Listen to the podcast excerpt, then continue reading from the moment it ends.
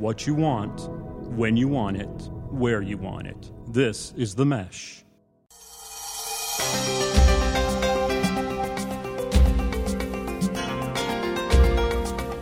Hello, and welcome to the Caregiver Community.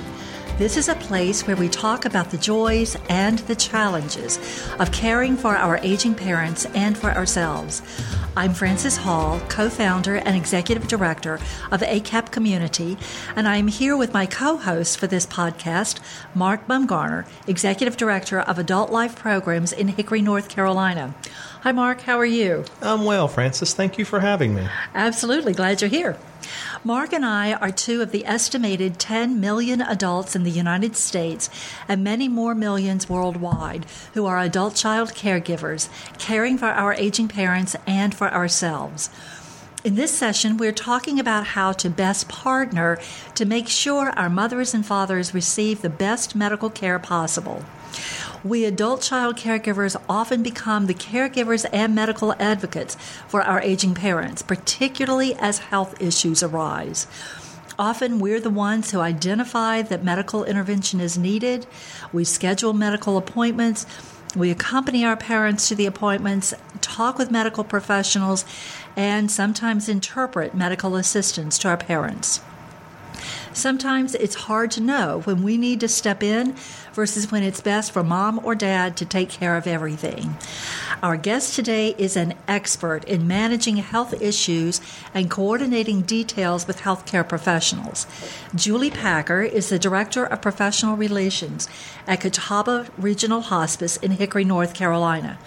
As an RN with a master's degree in oncology nursing, Julie has spent most of her nursing career focused on end of life care, at the bedside, in management positions, in program development, and most recently in outreach education. As a 21 year hospice nurse and the daughter of aging parents herself, Julie understands both professionally and personally the need for effective communication and coordination, both with our parents as well as with healthcare staffs. Julie, welcome to the caregiver community. We are delighted to have you with us. Thank you so much, Mark and, and Frances, for having me today. Absolutely. Okay, let's get let's just get into it. Let's get into some Okay. basics. We know it's a good approach to foster our parents' independence for as long as possible, as long as they are safe. So, why are we discussing ways to partner to better our parents' care? Shouldn't our parents just work toward bettering their care on their own? Well, that's a very good question. Um, we know that our parents, uh, as, as time ticks by, um, and they've been independent as they've grown through that time, um, are facing more and more adjustments as there are changes in their life um, and as they age. And these things seem to happen with greater frequency as time goes on. Um, and that sometimes these, and many times earlier on in their age, they are able obviously to make their changes capably. But as they grow older, as we see things change, uh, they're sometimes having difficulties and they're sometimes facing those changes with fear, anger, depression, or any other types of emotions. Um, and many times they're adapting independently, other times they're made with the help of others. I think that we want to better their independence as much as we can, facilitate it because that's what they're used to, that's what they want. But as we see these subtle changes and needs in them, we then step forward to obviously become an advocate and step in to sort of offer help and hopefully they, they accept that help. Um, while also reinforcing their independence in the other areas of the li- their life that they are able to be independent in.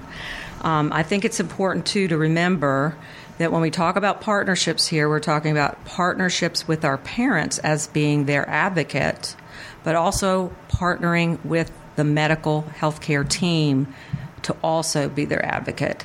Um, so we're two, two different Both. types of partnerships here. That's a really good point because it really Um, yeah. is. You know, as as I was the adult child, and I know you both are also, that there are those times that we talk with our parents and to help them understand, but there are also those times that we help try to help the medical people understand.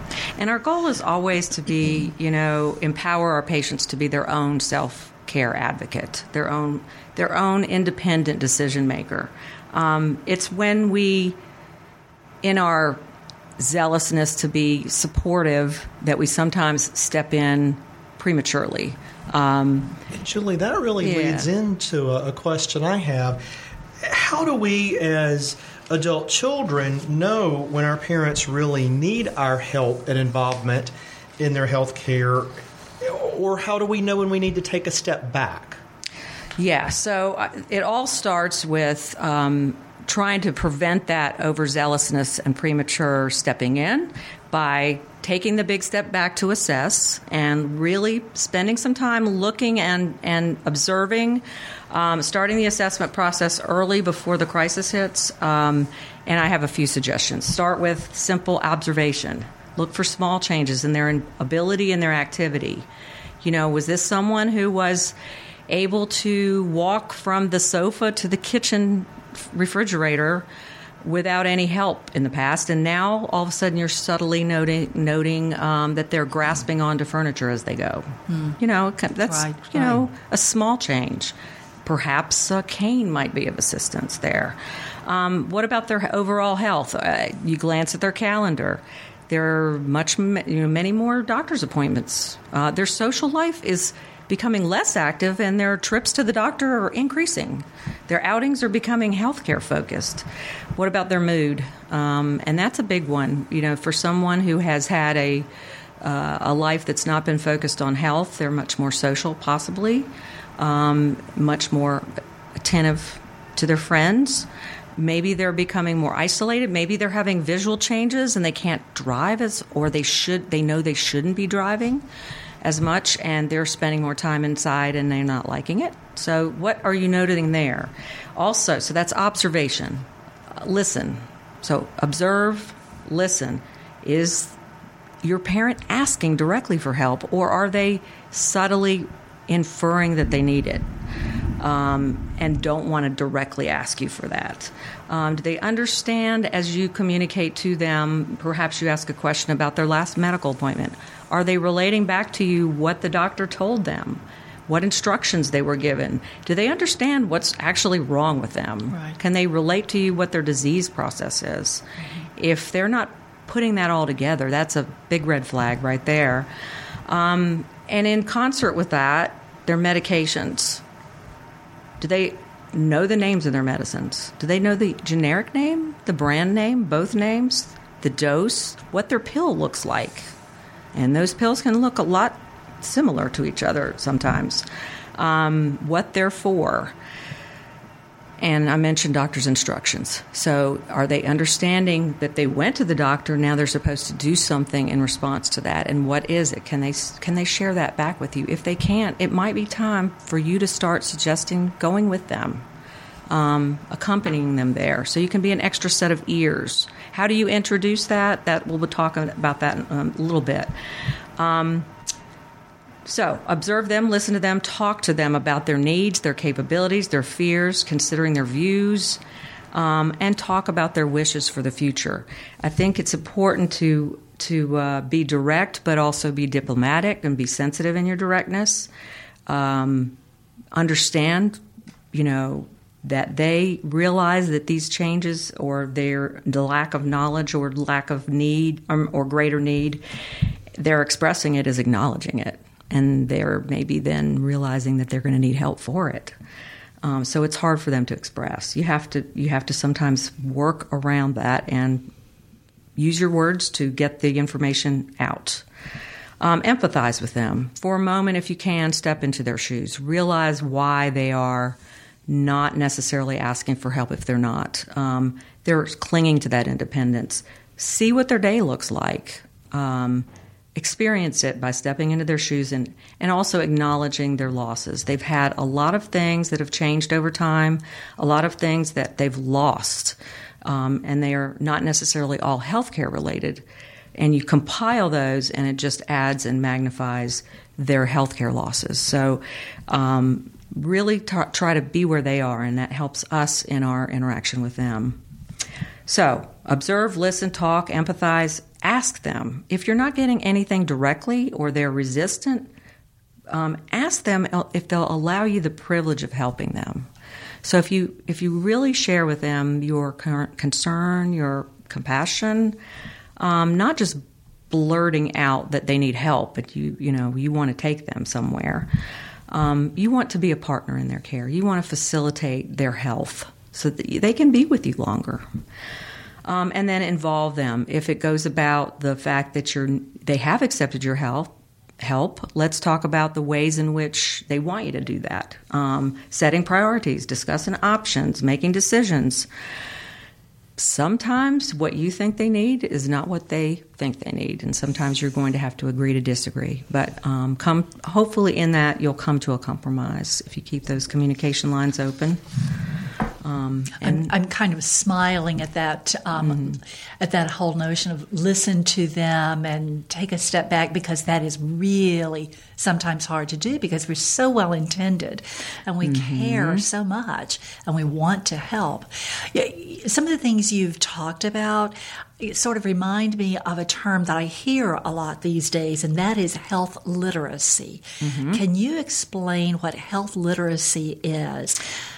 Yeah, and it coincides with everything that you've you've we've just talked about in terms of assessment. But you're looking for your loved one's capacity to obtain, process, understand basic health information and the services that coincide to enable them to make appropriate health decisions.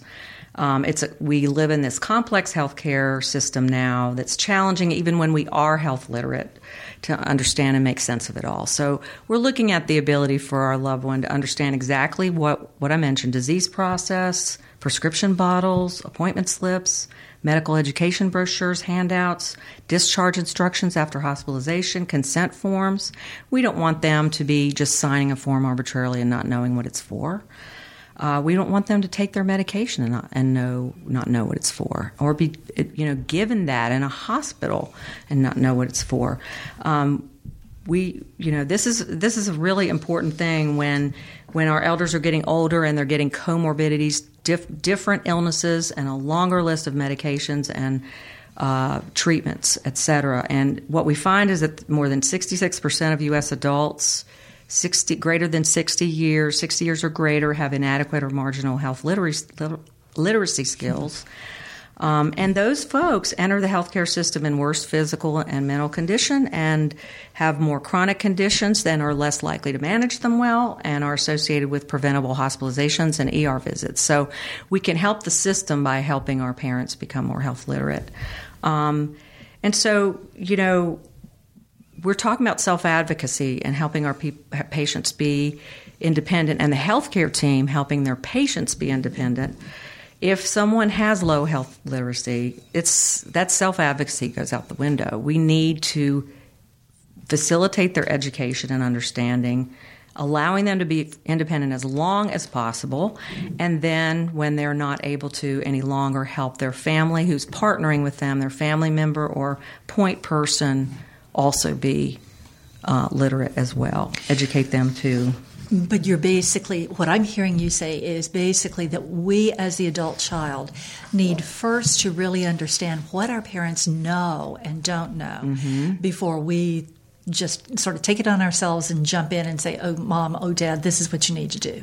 Right, exactly, and we and we're doing that with the best of intentions. Oftentimes, sure. we're busy people, sure. or you know, the children of elder parents.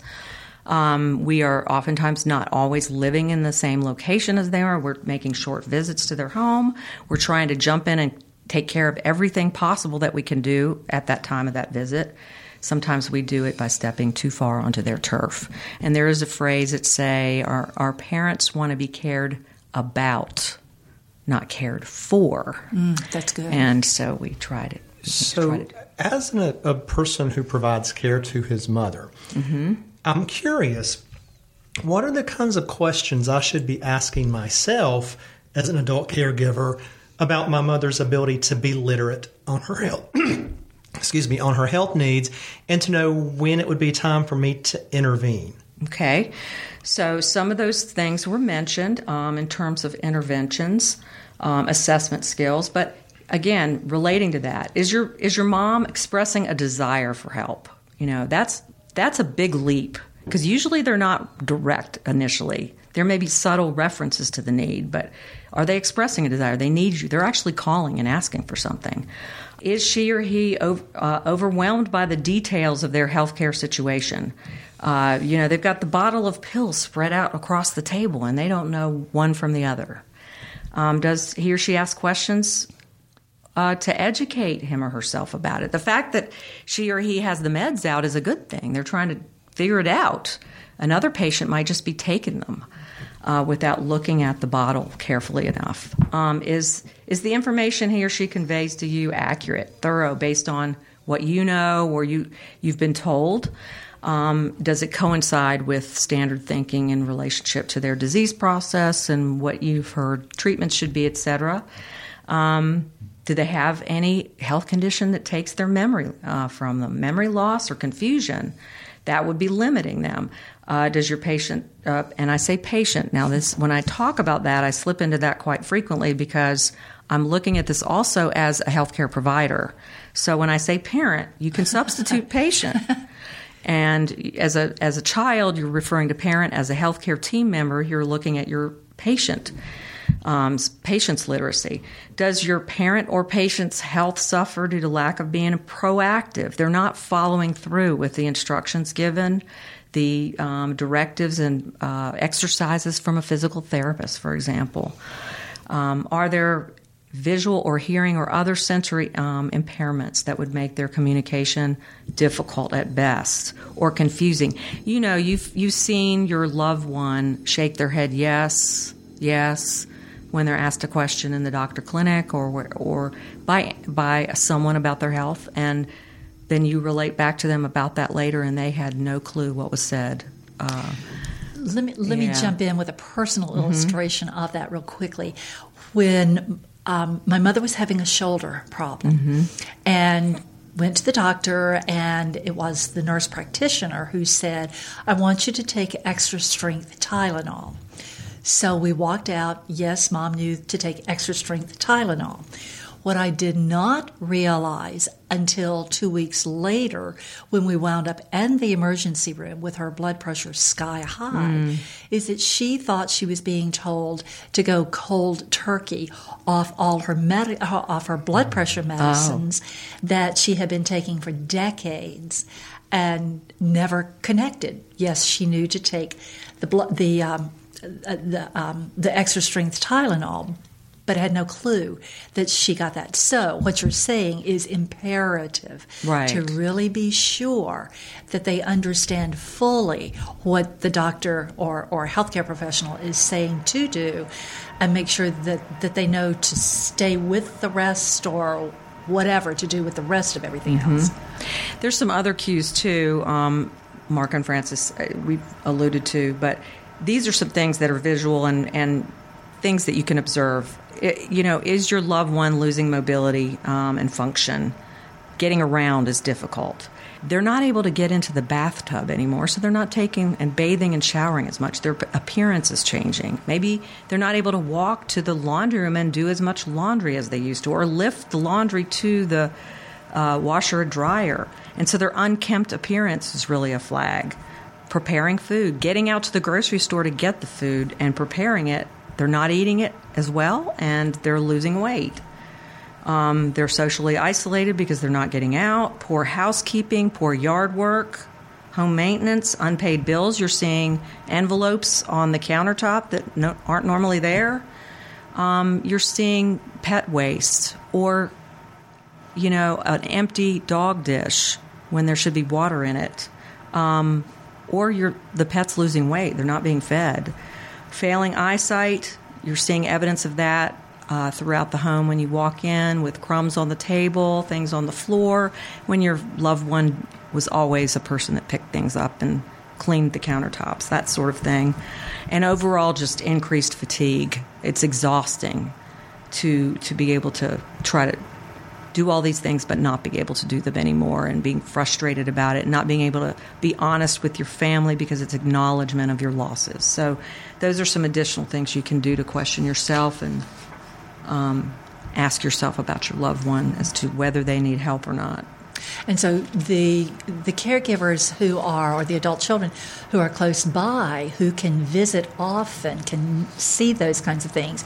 But if it's a long distance caregiver and phone mm-hmm. or email is is the connecting point, then it's just really important just to keep asking and and just learn as much as possible about what's really going on. Right. Right. Okay. Yeah. Right, and hope that they're honest with you. It's hard on the phone. Yeah, um, that is. That's really might hard. need to uh, secure someone locally to be your little spy. You know, to just check on them and like give a you neighbor. a report. A neighbor, a caring individual, family member who might be local when you're not, just to do some subtle observations and some of those things that I mentioned. Right. What, what's going on with mom and dad? Right.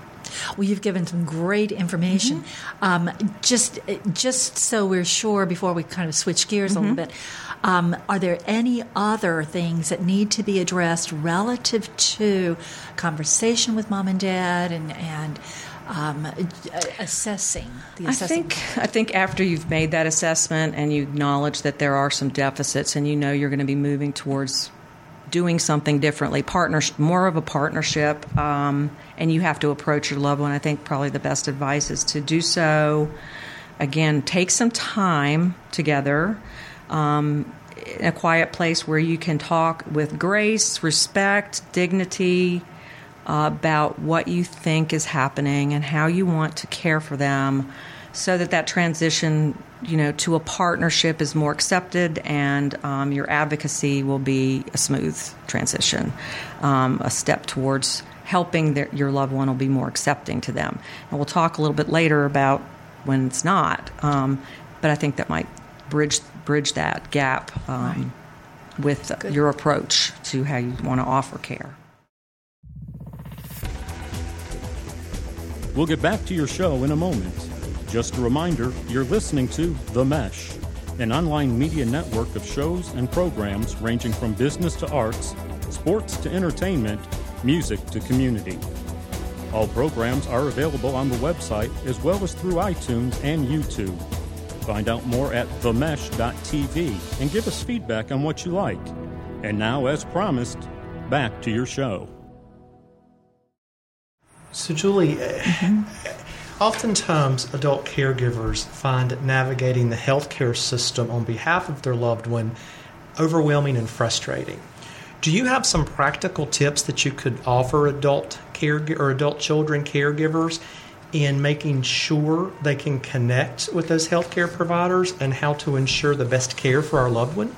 Absolutely, and I've, I have a list here. Um, so mm-hmm. let's let's start just with um, some things you need to do first before you actually encounter the actual professionals. Um, and we've talked about sharing your observations with your loved one, but you need to also talk with your siblings um, and not forget that they are involved as much as you might be and determine among you the best point person. Because if you're going to be partnering with your parent to work with the healthcare team, it's very difficult when there's multiple family members calling the physician's practice, asking the same questions, or or an array of que- the same question in a different manner. Um, you, you, need to set a plan with your siblings how you're going to handle uh, taking care of mom or dad.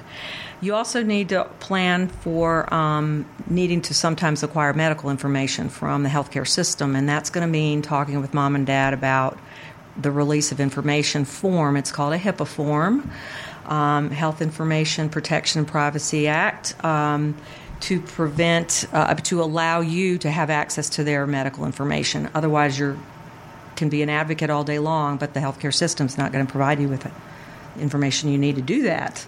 Um, so that's going to be a form that is going to be signed and acknowledged probably at every door threshold of every healthcare entity your parent might enter. Doctors' offices, different clinics uh, facilities they might go to if they're in rehab, outpatient, inpatient, long term care, hospitals, etc. Um, and then also preliminarily begin your discussion about advanced directives, the healthcare power of attorney. If you are uh, chosen as the point person for your loved one because of accessibility, availability, willingness, um, you are likely possibly to be also chosen as their healthcare surrogate their decision maker if they can't speak for themselves. So it makes sense to go ahead and get that paperwork going. And in order to do that, you need to know their wishes. So you have to begin that conversation. That's the preliminary steps. But um, you need to do a little research before you can step in. You have to educate yourself about your loved one's healthcare conditions. Uh, so talk to your mom and dad again. Find out what their ailments are ask their permission once that HIPAA form is signed to be able to access some of that information from their medical record. That'll be easier than you probably calling the physician and setting up a time to talk with them. They'll probably be more willing to share it in writing.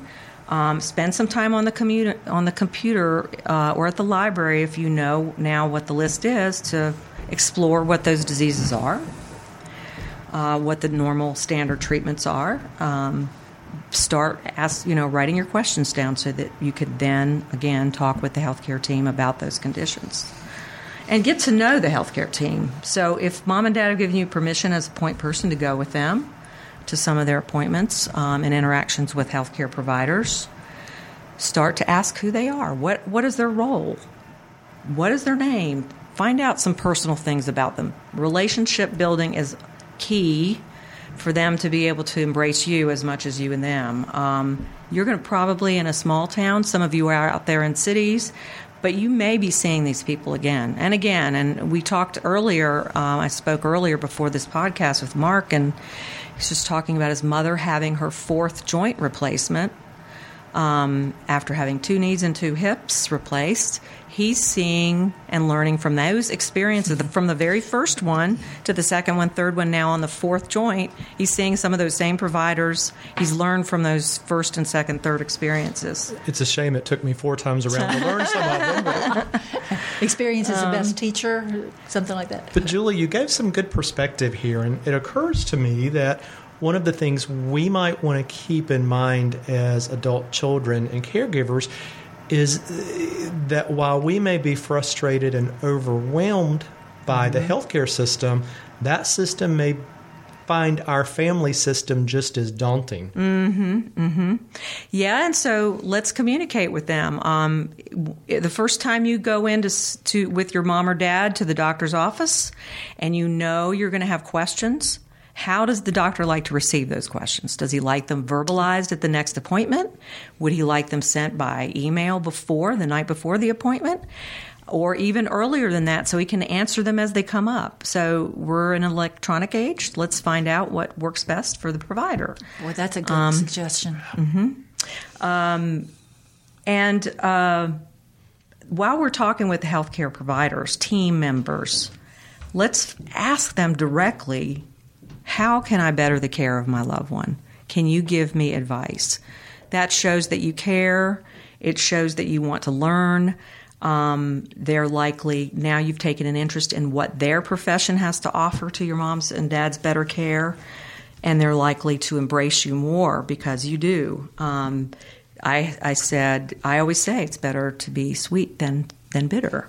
Um, approach them with a nice approach that you appreciate them and they may help you more. Um, and, and be sure you get their names and contact information because the minute you leave them is the next minute you'll have a question that you didn't get answered. There's also a nice method that I've um, utilized personally as well as seen others use, especially if there's multiple family members trying to help get mom and dad to the doctor. Sometimes there's a point person who is the point person, but practicality speaking, not that point person might not necessarily be able to take off work every time there's an appointment, and there might be some shared responsibility in that. Is to keep some sort of a, uh, a binder. Um, you might do this on a laptop that is shared, um, but also a, some mechanisms so that you can pass that on to the next family member taking mom and dad to the doctor. So you're keeping a binder that's got a section with a calendar that has all their healthcare appointments in it. Um, there's a, a, plastic sleeve for business cards so that you know who all um, who all they are seeing or have been in contact with. Maybe practice names as well as providers. Um, there's dividers in that book for specialists. We know our, our parents have multiple physicians that they see, go to multiple practices, um, and you have a section for each There's a sleeve in each one of those to put the educational material that might come from them. You might even have a divider for hospitalization, so you have discharge paperwork in there, um, and a spiral notebook in that binder somewhere, um, either under each section or a single one that is divided, so that when you do go to that practice and you are accompanying your loved one, you can take notes. And that is sometimes the way in the door, the first suggestion for you to go with your loved ones. You know, your parent, you're saying, Mom and Dad, I'd really like to go with you next time.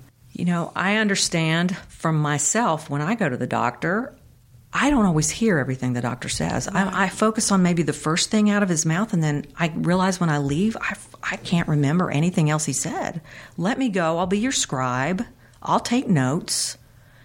I can. We can then. You'll have record of what was said. You will have two sets of ears here, and then you can, uh, you know, have a place to reflect back on the visit itself. It's that's in writing. a really great suggestion. Yeah. I imagine yeah. that's not only helpful for our parents and ourselves, that's the kind of tool we can take into other providers so that we can ensure they have information we need them to have as well. Exactly. Right, right. Exactly. And I love, I mean, you're talking just a simple three ring binder Yeah. with dividers and Right. for each section. And you, you know, it's a pickup and it's a one stop shop kind of things thing you can go. pick up from your local pharmacy down the street. You know, your local uh, store. Right.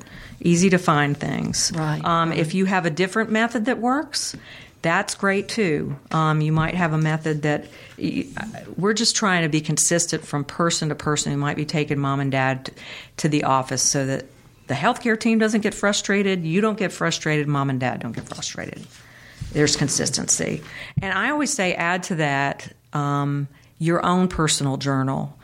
Uh, you know, your observations, the things that I talked about earlier that you saw happen today when you saw mom and dad that really maybe after you have written it down three times it, it really rings true. Oh wow.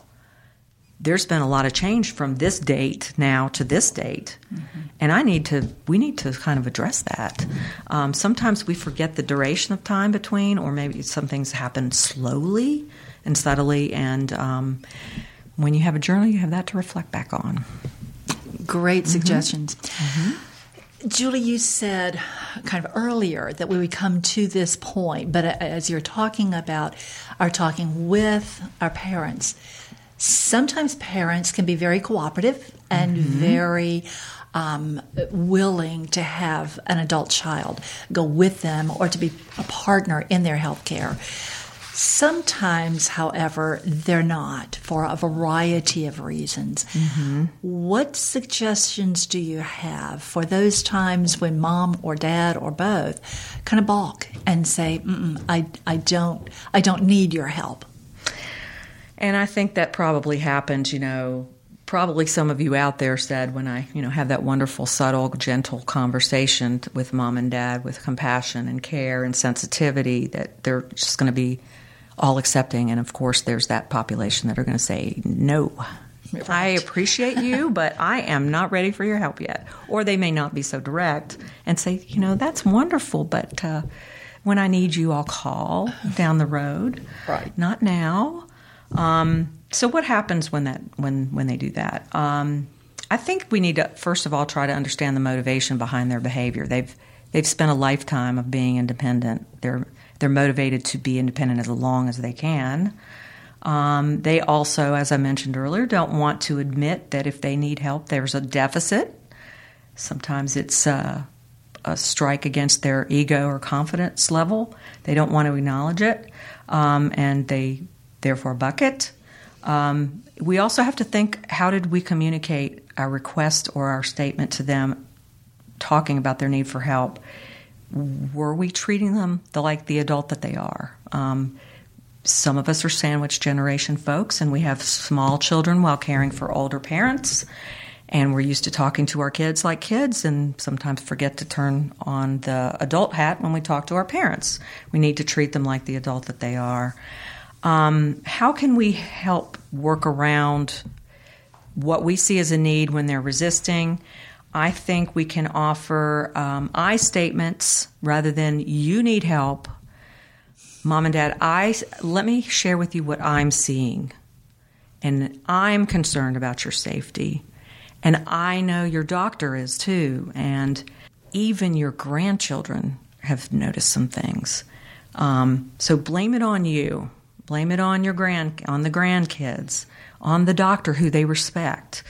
Um, if that still doesn't work, perhaps you need to pull your family together and have a family meeting.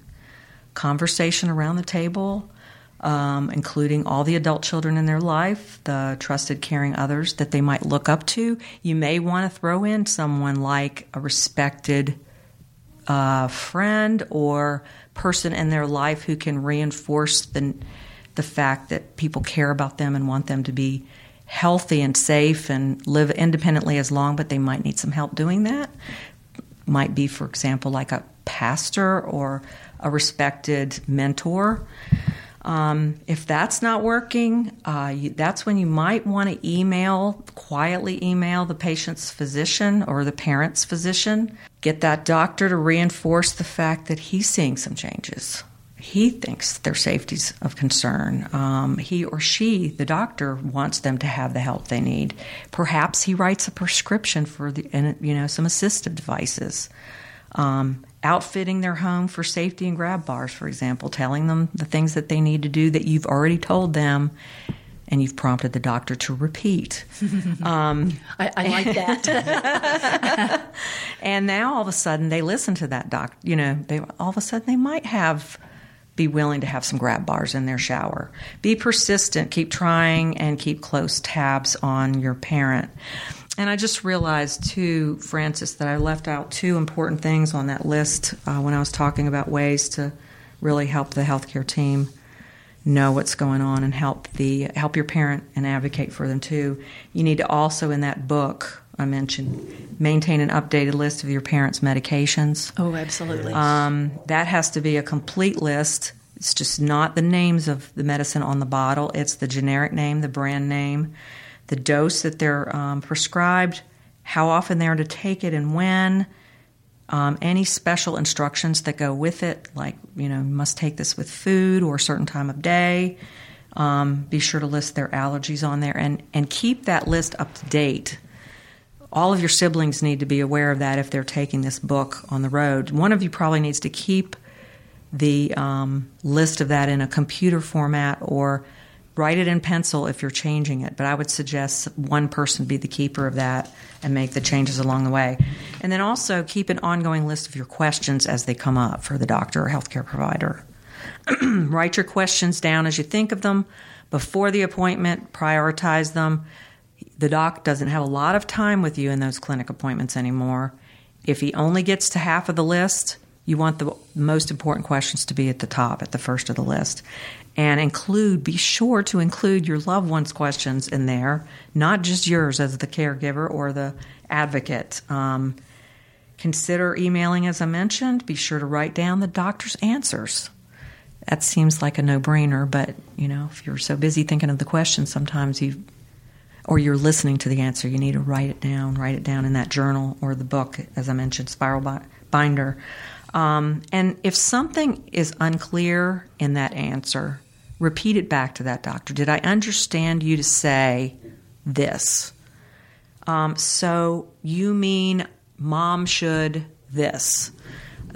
That kind of reinforces the point with mom and dad as that, well. That's what it is. Oh, so we talked. Let me get back. We were talking about when mom and dad are resistant. I just didn't want to forget those other things.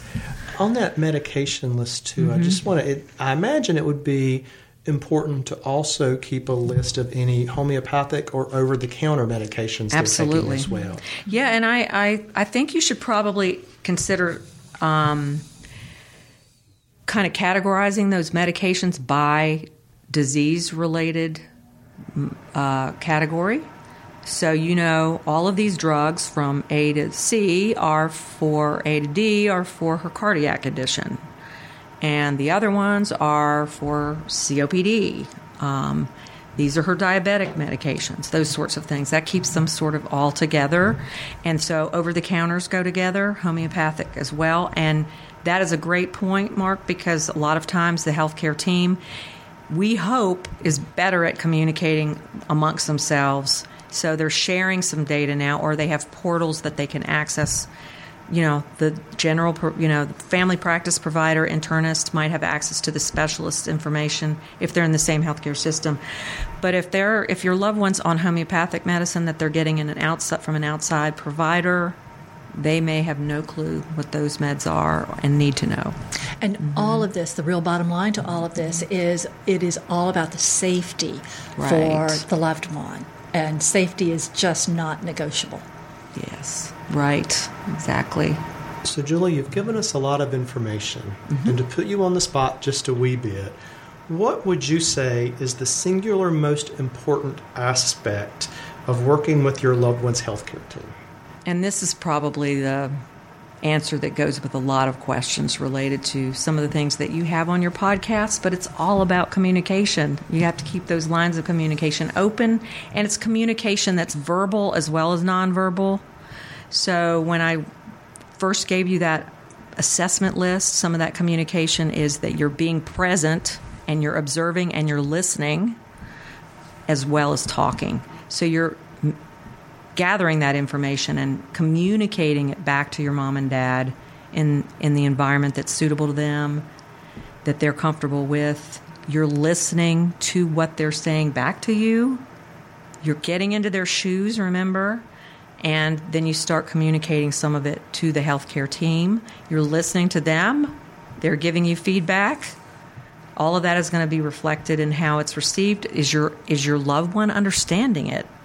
That health literacy? Are they hearing and understanding what the doctor's saying? Do they do, they, do you then see them take action? And if you don't, are you communicating that to them and that they that you need to do something different? Um, communicating to your siblings, hearing their feedback, continuing to answer quest, ask questions and get your answers, and applying that to to their life. Um, so it's an ongoing communication process that keeps this going um, down the track that you want it to, hopefully in a positive direction. Wow, this yeah. really is great information, Julia, and mm. we are mm. so grateful for your insight and sharing your insight that has come from years and years, both as a nurse in a professional role, but also as an adult child of yes. aging parents. Thank you. Thank you. Absolutely. Thank you very much for allowing me to share this today. And Mark, thank you for being with us also. With it has being part of pleasure. this. And thanks to you all for listening to the caregiver community. Julie, Mark, and I hope you have learned something you didn't know that will help you be more a more effective adult child or caregiver and advocate for your aging parents. This program is part of the Mesh network of online shows and podcasts. You may learn more about the Mesh and check out the other programs available for free at www.themesh, that's T H E M as mother, E S H, themesh.tv, www.themesh.tv. On that site, you may also send us a question or a recommendation for future show topics using the Contact Us button. We also encourage you to find us on Apple iTunes, where you may subscribe to our show to make sure you receive all future episodes automatically. You will find a link to the MESH website on our ACAP community website. And for more information about ACAP and ACAP community, you may visit our website, www.acapcommunity.org, and that is ACAP as Adult Children of Aging Parents. So, www.acapcommunity.org, or call us toll free at 877 599 2227 or email us at info at acapcommunity.org. Thank you for listening.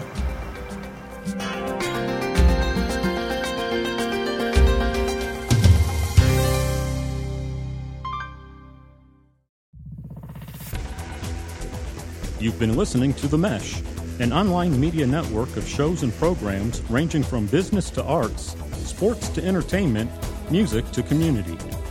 All programs are available on the website as well as through iTunes and YouTube. Check us out online at themesh.tv. Discover other network shows and give us feedback on what you just heard.